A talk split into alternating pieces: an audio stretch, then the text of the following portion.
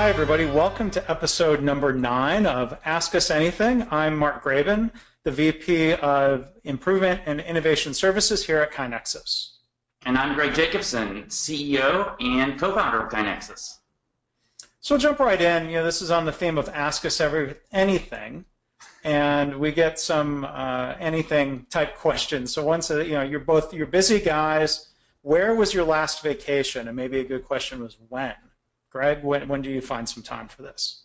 Well, I just got back from Colorado. Um, as, as some of you might know, we have offices in, in Austin and Dallas, and when we're talking about July, August, in those places, it is hot, 100 degrees every day. So always try to get up to the mountains of Colorado in the summer, um, and uh, just had a great time. I mean, you know, highs of 80, lows of 55, hiking, enjoying.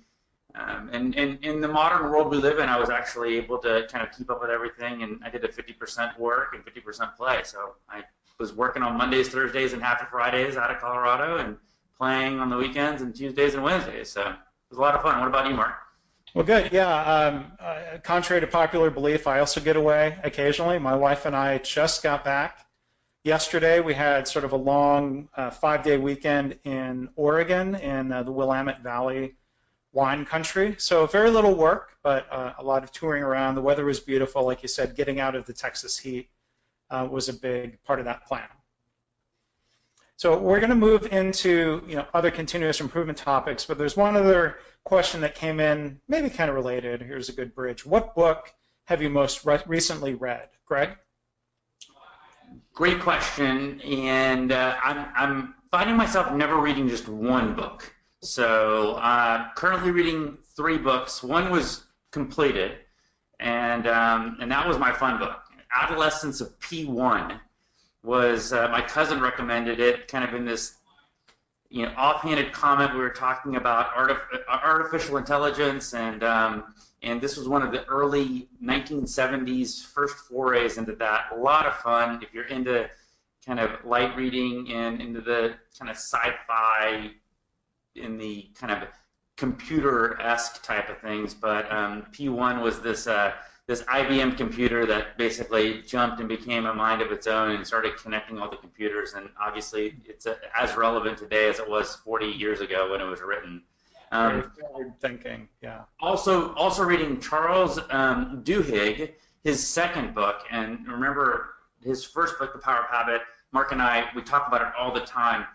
The the psychology of an organization is is the most difficult thing to, to capture in lean. That's why people say you are a lean practitioner, you practice lean. It's not about the tools because it, the soft things actually are, are, are that kind of that glue, if you will. And I think you find the soft things oftentimes in places where you don't expect it. And Charles um, Duhigg is one of those authors that, that writes about it Power of Habit's great, but um, Smarter, Faster, Better, i have kind of pulled it up here for everyone to see, is his second book. A lot of fun. He's talking about eight characteristics of people that are doing things smarter, faster, better. So he talks about motivation, teams, focus, talked about aviation, um, and I always just find it amazing where you know, these you know, aviation concepts and, and nuclear concepts and, and, lean concepts find their way into the world because these are just, just these are just normal principles, the way humans really should behave um, in kind of organism-esque ways in, in, companies. So highly recommend it so far, about halfway through. And then and then the other one we were kind of prepping for this, you said is a classic. And was a classic perhaps for, for, for people, but when this came out, I would have just been starting residency in emergency medicine, and so I wasn't reading it, but Jim Collins' Good to Great, where he talks about kind of seven characteristics of companies that completely outperform the market by, you know, you know, 5 and 10 and 15x over 15-year periods, so not over these short terms. And I'm really talking about first opening chapter. Guess what it's about? Leadership. Yeah. We heard that before. So, um, what about you, Mark? Well, so I start a lot of books. One that I actually got all the way through and finished uh, is a book from actually 1994 called Comeback. Uh, it was it won the Pulitzer Prize, written by two journalists, so squarely nonfiction. You can see a car plant there. But it's a book from 94 looking back at the auto industry in the early 80s as Toyota and Honda were entering the U.S. Um, there's a lot of early history um, going through the early 90s um, about General Motors and Toyota and their joint venture factory in California called NUMMI, which opened, I believe, in 84. And so, yeah, it, at this point, it's, it's history. You know, I started in the auto industry in 1995, right after a lot of this had happened. But I, I found it really fascinating because it talks about, there's a couple chapters about culture change um, and, and leadership and why did GM not better take advantage of the opportunities to learn from Toyota? And um, why? So I, I, had a chance to reach out. I did a podcast interview with one of the guys who's featured um, in a couple of chapters, Steve Barra. He was one of the first GM people to go work at Toyota, and it, it makes me think about the um, healthcare field here in the year 2016. Why is culture change challenging? Why do people sometimes stick their heads in the sand when there are competitive challenges. And, and a lot of it comes down to culture and leadership, and I guess that's a key part of improvement in what we do here at KaiNexus. So I, I found that book not just about interesting history, but it was making me think about what's happening today. Yeah, and, and I think um, kind of referencing one of the other webinars that we've had in the past, um, Mark Jaben with the J A B E N an ER doctor really got into the science of change and, and how kind of the brain works, and, and, and we're kind of getting into psychology or the stuff that's that's really hard to wrap your head around. You know, a bit beyond a five whys or a fishbone where you can kind of see it and touch it and, and and work your hands through it. But the other stuff is arguably harder. Mm-hmm. And it's like becoming enlightened, you know, if you're a Buddhist monk. I mean, that's just, there's not like a 10 step process to do that, you know? Yeah. So interesting stuff. Yeah. So we have a question here from uh, Raul. Uh, what, what key company culture? What we're going to each pick one element. There's many. We could talk about this all day. What's one element of company culture that promotes continuous improvement? Greg, you go first. So the first thing that came to my mind, because Mark was like, we could literally spend the entire hour just on this one question. Great question. But the first word that came to my mind was trust.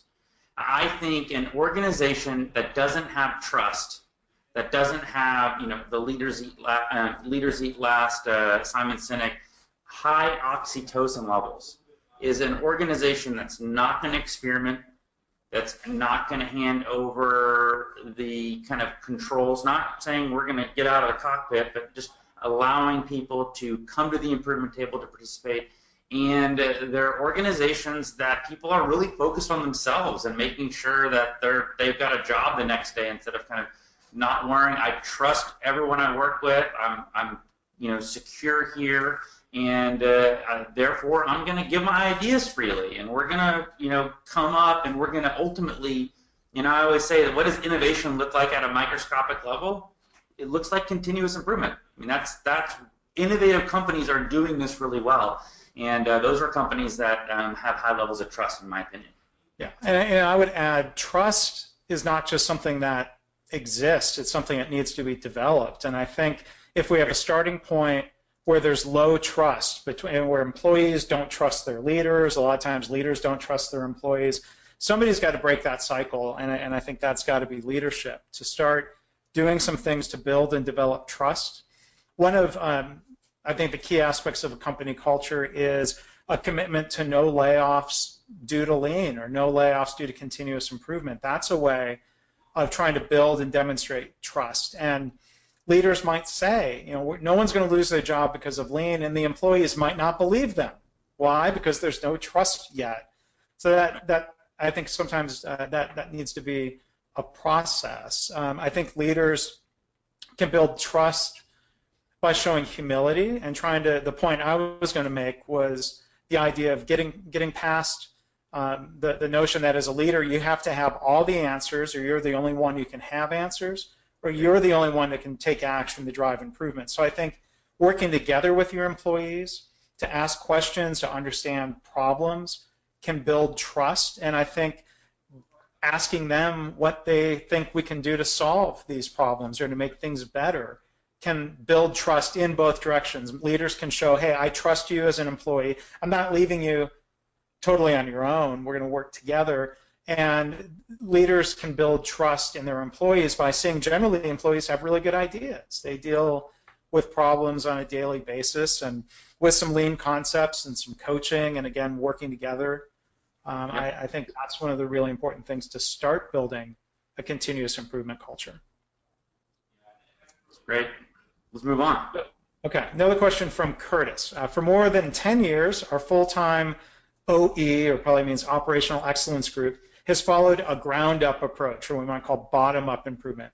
A combination of the competitive climate in our industry and some recent success we've had with rapid Kaizen events, I assume he means uh, events, have helped senior leaders see that they need lean education so they can be active lean leaders. What do you recommend we do and avoid doing to train them well? Um, maybe I'll, I'll, take that first. I, it sounds like they've started participating in those um, Kaizen events or rapid improvement events. I think that's a key thing. Leaders need to learn by doing. They need to be involved in problem solving. They need to learn the PDSA, plan, do, study, adjust cycle. They need to understand whether you call it A3 thinking or rapid improvement events.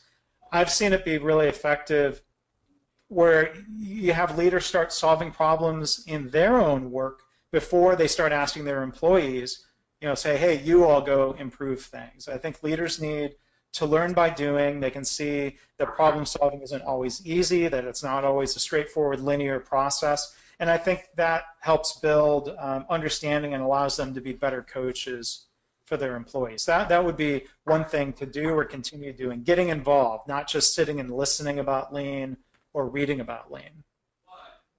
That's great. Uh, to me, I think what I can contribute the most to this question is the there's a mantra in medicine that talks about see one, do one, teach one, right? And and I think that it, it speaks to it speaks to the fact that um, it's really difficult for I think adult learners to kind of sit down and learn for a year and then try to apply that. So that that that see one, do one, teach one kind of recognizes that you could kind of compartmentalize and break things up into really small chunks, then kind of watch it, then you're going to learn a different level when you do it, and then you're going to even learn probably the most deep comprehension of something is when you start teaching it. And in college, I I was a, um, a TA and, and, and, a tutor for a couple of different classes, and even though I rocked in those classes when I took them,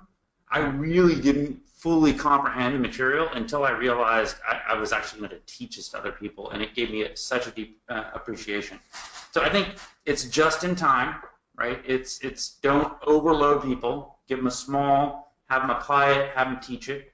I also think there's not going to be one answer here right? I think there's going to be some places where pulling a person out of a workflow for a full day makes a lot of sense. There's going to be other places where that's completely unrealistic. So try to break it up into five or ten minute, you know, quick little lesson. But um, that's my that's my take on it. Yeah, and I think the one challenge was see one, do one, teach one, or I think it's not always one, but it might be see a few, do a few, teach right, right. one. Um, but I think people, and especially at executive levels, I found are really uncomfortable with the idea of not being really good at something. There's mm-hmm. that expertise trap, and and I find executives become executives because they're experts in something. They're experts in medicine. They're experts in nursing. They hopefully have become experts in management as they've risen through the ranks. And lean puts people into a really awkward discomfort zone and I found that can be one of the biggest challenges. The lean concepts are simple, but letting go of some of those um, sort of mental traps, not wanting to admit, I don't know the answer, but let's go figure it out. I mean, I think those are things that require coaching. So I guess that's my other point um, to Curtis's question. Uh, lean is learned by doing, but with a qualified coach. And somebody, the executives need to say, yes, I'm willing to have you coach me. I think a leader has to give that permission, especially if it's a lean leader or facilitator or sensei or whatever term you use. That's a few notches down in the organization. You have to sort of get past that formal power dynamic, sort of like people talk about in aviation safety and the cockpit power dynamic or the operating room power dynamic. There's there's a power dynamic in organizations more broadly. In your aviation example made me think of an analogy of how I like to think of improvement coaches, but uh, it's almost like a the improvement coach or the improvement team is, is sitting in the control tower and they're talking to you know hundreds of planes, and each one of those planes might be a pocket of improvement, a department, a leader, and, and they're just kind of touching base. Hey, hey, Mark, where are you at? What's your altitude? Cool, this and that. All right, so we're gonna recommend you do this and go on this flight path and this, and then and then let the person go, and then check in with them again, and you know, um, in a normal interval, if you will. And and I think kind of trying to create that dynamic that um, I can help be your guide into a, a new way to do things versus I'm going to tell you how for you to do your job better. Um, right. May help people kind of accept that kind of role where you know I'm the boss, I'm wearing the boss hat, but I'm actually going to be you know taking advice from someone that's a couple notches down. So yeah, yeah. Okay, so we have another question here for uh, from Sam, and I think he was reacting to a blog post of yours, Greg. And I'll make the plug. Go to blog.kainexus.com if you want to read blog posts that we all write. But uh, Sam asked, I was wondering if you, Dr. Jacobson, or uh, Mark could expand on your comment. Quote: Healthcare is a decade or more behind other high-risk industries in its attention to ensuring basic safety. Some say medical errors are now the third leading cause of death in the United States. Some estimate it as roughly 250,000 people per year. Has any other high-risk industry ever had a fraction of that many deaths? I understand that this number is an estimate, but it seems like healthcare maybe is more behind than a decade. Could you elaborate on your thoughts? So, uh, Greg. This is a really complicated question. Um, so I think in order to kind of simplify it down to a short, concise answer, we're going to have to just make some assumptions and, and just kind of go with me a little bit. Whether the number is 250,000 or whether the number is 5,000, I kind of don't care. I remember being an intern and sitting in a chest pain class and uh, or a lecture about chest pain and, and, and being asked the question, so Greg, what is the acceptable miss percentage for heart attacks for an ER doctor? Yeah, and you kind of think about it. Okay, well, it's really hard to tell someone's having a heart attack. Sometimes the EKGs are normal. Sometimes all the blood work is normal, but they're still having a heart attack.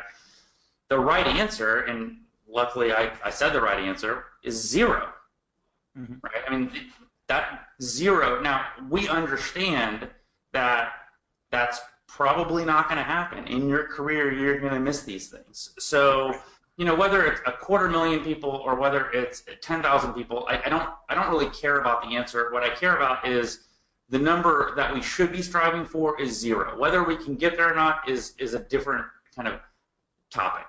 Mm-hmm. Number two, I don't think you can really kind of, kind of make it a complete apples to apples. Um, you know, we're a little bit apples to oranges, right? Because yes, you know, nuclear power obviously isn't killing a quarter million people a year. Yes, um, aviation is not killing a quarter million people a year. I don't think you can say, okay, well, so the numbers in healthcare, because everyone is engaging in healthcare, right? And people do die as part of the life process, right? So it's it's inevitable that there's going to be some kind of healthcare going on, and a person's going to die, and whether there was a direct relationship or not, we can. That's why I said I don't want to care about the numbers. But um, what I do think is whether we're a decade behind, whether we're two decades behind, um, we're behind, and we should recognize that we're behind, and we should start doing things that other industries have figured out. I mean, I was first introduced to kind of aviation, um, high reliability organization type behaviors, which directly come out of aviation and, and, nuclear. I was first introduced to that in 2001, 2002 at Vanderbilt. They were, I think, very early in that process. The, the, original Institute of Medicine report about medical errors and harm and death came out in 1999. Right. Wow. So, so I, I don't 100% know. Maybe Mark, you know about this. I know this is not necessarily lean, but we, we do feel that these behaviors and these practices are extremely synergistic, and organizations should be doing all of these things. Um, I don't know exactly how long, you know, aviation had been practicing those, but certainly in the 70s, planes were dropping out of the sky at pretty regular frequency, and and they were like basically recognizing, hey, if we really want, I mean, it was probably a business decision as much as anything, right? If we really want for people that this is the main way people are going to get around, we're going to have to get these planes to stop dropping out of the sky, right? Right. People planes are colliding. Planes were colliding. Hundreds of people being killed, and it was coming down to things like human error, um, hierarchies in the cockpit of the second uh, officer not speaking up to the captain. Um, so yeah, there, there were lessons learned there, and you know, to your point, Greg, we can set the goal of zero, but yet at the same time realize humans are not perfect, and I think that the overlap between the patient safety movement and the lean movement would say, you know, A, people aren't perfect, don't expect them to be superhuman. Recognize the human factors and the risk of when people get fatigued, people forget things, people aren't communicating clearly, and trying to build better systems instead of saying, hey, don't make mistakes. Exactly. And, and recognizing that we have a problem. You know, whether that number is, you know, the number isn't 300 you know, the, the number is certainly in the thousands, if not tens of thousands, and, and maybe even in the hundreds of thousands. Yeah. So. And, and, these are all estimates with these numbers, whether it was 44,000 or 400,000 or 100,000. Um, there's two things that really interest me about healthcare. One is there's a lack of transparency, a lack of reporting, and that's for a number of reasons. Fear of lawsuits, um, reputation, other issues. Aviation has non-punitive mandatory reporting systems, and many have advocated for that in healthcare. But healthcare sort of plays both sides of the card. We don't, they don't report, so there's not good data. Then when people do estimates, they poo-poo the estimates. And so, well, you don't know because, well, like, well, come on, you, know, we, you can resolve the estimate problem if there were more transparency. Right. And I, I think the other thing that's interesting is if you look at the auto industry, Toyota had problems a few years ago. They were estimated to have killed maybe 13 people in the US, General Motors had ignition switch problems. They were estimated to kill maybe 35 people. And there's, those CEOs got hauled in front of Congress, and whether getting questioned or lectured by um, committees and televised hearings really does anything to improve or not. I find it interesting that healthcare, that, that issue doesn't get the same level of attention, regardless of whether the number is 40 or 400 or 400,000. Right. And it's a when when when an airplane crashes, everyone knows. Mm-hmm. And let's be honest. There's no when, covering that up.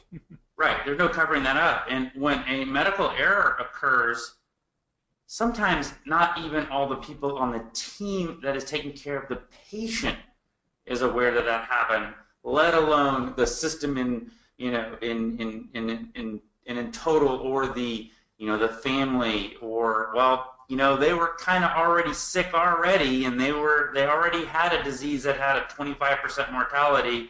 So yeah, we kind of messed up on the dosage, but I mean, did it really cause? And so, it, what it's going to take is it's going to take an environment where people are expected to report, and when they do report, it's and, and I and I'm, I'm, using this word at the at the fear of it sounding wrong, but it, it should be celebrated. It shouldn't be they shouldn't be scorned and they shouldn't be punished.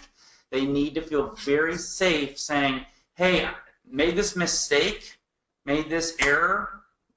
Let's look at this." The chances are it's going to be the Swiss cheese model. It wasn't just one person, right? And and then people, you know, kind of gather around that in a in a, in a way that um, makes people and I get it, it's going to sound weird, but makes people feel good about uncovering and solving these things. Well, and I think the issue of, you know, if you think about aviation, there's no hiding a plane crash.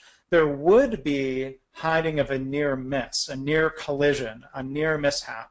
And that non-punitive reporting system pretty much requires people to report the near miss so problem solving can occur, learning can occur, future prevention can, can occur. And I think that's a huge opportunity in healthcare. There are ratios of for every instance of harm, there are eight to 10 near misses. And you know, we need to catch things when it's at the level of unsafe conditions or near misses before it escalates to harm uh, or death. And Mark, you may know about this more, but my understanding of that rule is if a, a pilot or a team member uh, in aviation doesn't report it in a certain period of time, then they're like liable for it. But if they report it, they're they're okay. But I, there, there's some kind of impression that like it, as long as you're going through this system, you are like 100% protected. When you veer away from the system is when you can get in trouble. Yeah. So they're really incentivizing to, to talk about these things, and you know they can find patterns and you know start looking at um, um, if things can really be mm-hmm. systemed out, can be processed out of uh, errors, can be you know error proofed. Yeah. All right. So we've got about five minutes. Let's try to get two more questions in. One is from uh, it's uh, Fozzie, who is uh, watching live. So hello. Um, how can we measure the level of employees' engagement? What measures can we use? Is there an assessment tool? Um, I'll, I'll, take a step of this first. I, I think, and, and KaiNexus supports this, so Greg, maybe you can talk to that. I mean, yeah, there, there's surveys, and I think surveys are helpful. I think a key measure of uh, engagement or morale or whatever you call it is the number of ideas that people are bringing forward. If I were to pick one single measure, I guess one would be, are people showing up to work? So what are your absenteeism rates? What are your uh, turnover rates? Those can be measured more frequently, more real time than the surveys. But I think another key thing is, uh, are people coming forward with ideas and then what percentage of those are being implemented? I think that's, um, it's easy to measure and I think that's really important. Yeah, and, and I'm going to just focus on the KaiNexus side of this because I think Mark is, is absolutely correct. Turnover rates and absenteeism, there's probably lots of other kind of behavioral things that can be looked at that can that can measure this. But I mean, we have an entire section of our reporting area all about engagements and the, and the type of things that, that we are reporting on. Um, that's just by the fact that you're using KaiNexus, we're able to capture this data at a click of a button and, and show you. And so our um, improvement coaches, the our customers, the people that are driving kind of the improvement work at the individual organizations, use this stuff all the time to figure out you know, what departments are engaged and, and what areas and what teams are. Number of OIs, um, opportunities for improvements, or whatever your organization has labeled those improvements. Number of improvements per person annualized. And we know that numbers below one are, are really bad. A lot of organizations do really well with numbers between one and two. And really high performing organizations are doing greater than 10 to 15 um, per year per person. And, and we have organizations that are doing that as well. We have the ability to look at if you've used the system or if you've logged into the system and we know what percent. So those are very easy ways to determine engagement because if you're logging into the system, you're reading about improvement work. If you're using the system, you're engaged in that improvement process. We also can show um, what percent of your population of your company employees are actually involved in some role in improvement. And so we, we obviously like to see the number of people that have no role or no engagement in any improvement or in any project in the system. We like that number to be very close to zero, right? And, yep. and we find in highly engaged organizations that that many people are involved in many different improvements or projects, and so they'll they'll they'll see their kind of their high end users that percentage be very high. So um, lots of different ways to kind of slice and dice that. We we know, for example, also in the system you can really see, oh well, this department, the um, you know the the this plant is doing 10 OIs per 10 improvements per person per year wow, they're really engaged, but we can kind of start slicing and dicing that and go, oh, well, there's actually only a pocket of about 20 people that are representing the, you know, the activity for 500 people. That's not very engaged. And so in KaiNexus, we, we kind of bring all that, you know, very easy to be seen. And I think those are all kind of critical um, if we're talking about engagement in continuous improvement activity. And we know, obviously, the more you engage in improvement, continuous improvement activity, the greater the um, the culture you'll have of continuous improvement. So yeah, it becomes a very self-perpetuating cycle. Yes. Engagement, I think, like trust, doesn't just exist; it has to be created. You have to work at it. Leaders need to work at it. You know, so as, as we wrap up here, I guess you know my final point would be, you know, if people bemoan a lack of trust, you need to ask, what are you doing to build trust? I've heard people complain about a lack of engagement. Our doctors aren't engaged Say, what are you doing to engage your doctors? Like, don't be passive. It's Right. an active, uh, it's an active term, and and when once you start that, get that ball rolling, then it becomes very self-perpetuating. But at some point, we've got to stop the old dysfunctional cycles. Um, again, I think that's leadership's responsibility. Say, okay, enough. We're going to kind of make a clean break, try to work on building a better culture and working together to do so. So that is, I think, the time we have. Um, Fozzie, will, I think we'll start the next Ask Us Anything in about a month with uh, your second question. Um, William had a question about getting engagement and um, freeing up time. We do have a webinar about how to create time for continuous improvement. I would suggest go to our webinar library at webinar.kainexus.com, or no, I think it's actually kainexus.com slash webinars sorry, or go to kainexus.com, look for the on-demand webinar library and look for that. We I have our next webinar, I'll make a quick plug on August 23rd, a presentation by Sam McPherson, who I've gotten to know over the last couple years. He's not only a former Toyota guy, but he was a Army Green Beret and a Special Forces trainer, and um, just really fascinating background. He's going to be talking about the art and science of lean leadership. So I encourage you, again, kainexus.com slash webinars. You can sign up for that on August 23rd. So Greg, do you have a, a final thought to leave just, I mean, everyone on? A simple thank you, Mark, for you know putting on a great uh, webinar uh, season. Our 2016 webinar series has been unbelievable. We in KaiNexus, our motto, our mantra, our mission is to spread continuous improvement, and that's gonna. It takes a lot of different shapes. One of the, the things that we, we pride ourselves is I, I think we are producing a, um, a, a really good mind share, a really good um, library of, of different um, webinars and ebooks and blogs to get you thinking. I, I can't tell you. Almost every week, um, people are saying, "Oh, I, we use your blog, you know, all the time," and it just it gives me, you know, fodder to to think sometimes we just send it to everyone hey read this and we try to keep them short and, con- and concise and to the point. So um, please take a look at all of the uh, different literature and, and webinars etc that we're, we're doing. We're spending a lot of time as a company and a lot of energy doing that so. Yeah there's a lot of great stuff not just for our customers but people who are part of the broader continuous improvement community whether that's in healthcare or manufacturing or services lean and other methodologies. Um, we invite you, if this is your first time watching one of our webinars, like Greg said, check out our YouTube channel. You find our website, kainexus.com. Look for us on social media. And we want to uh, thank you for taking time to watch today. have a great day guys thanks so much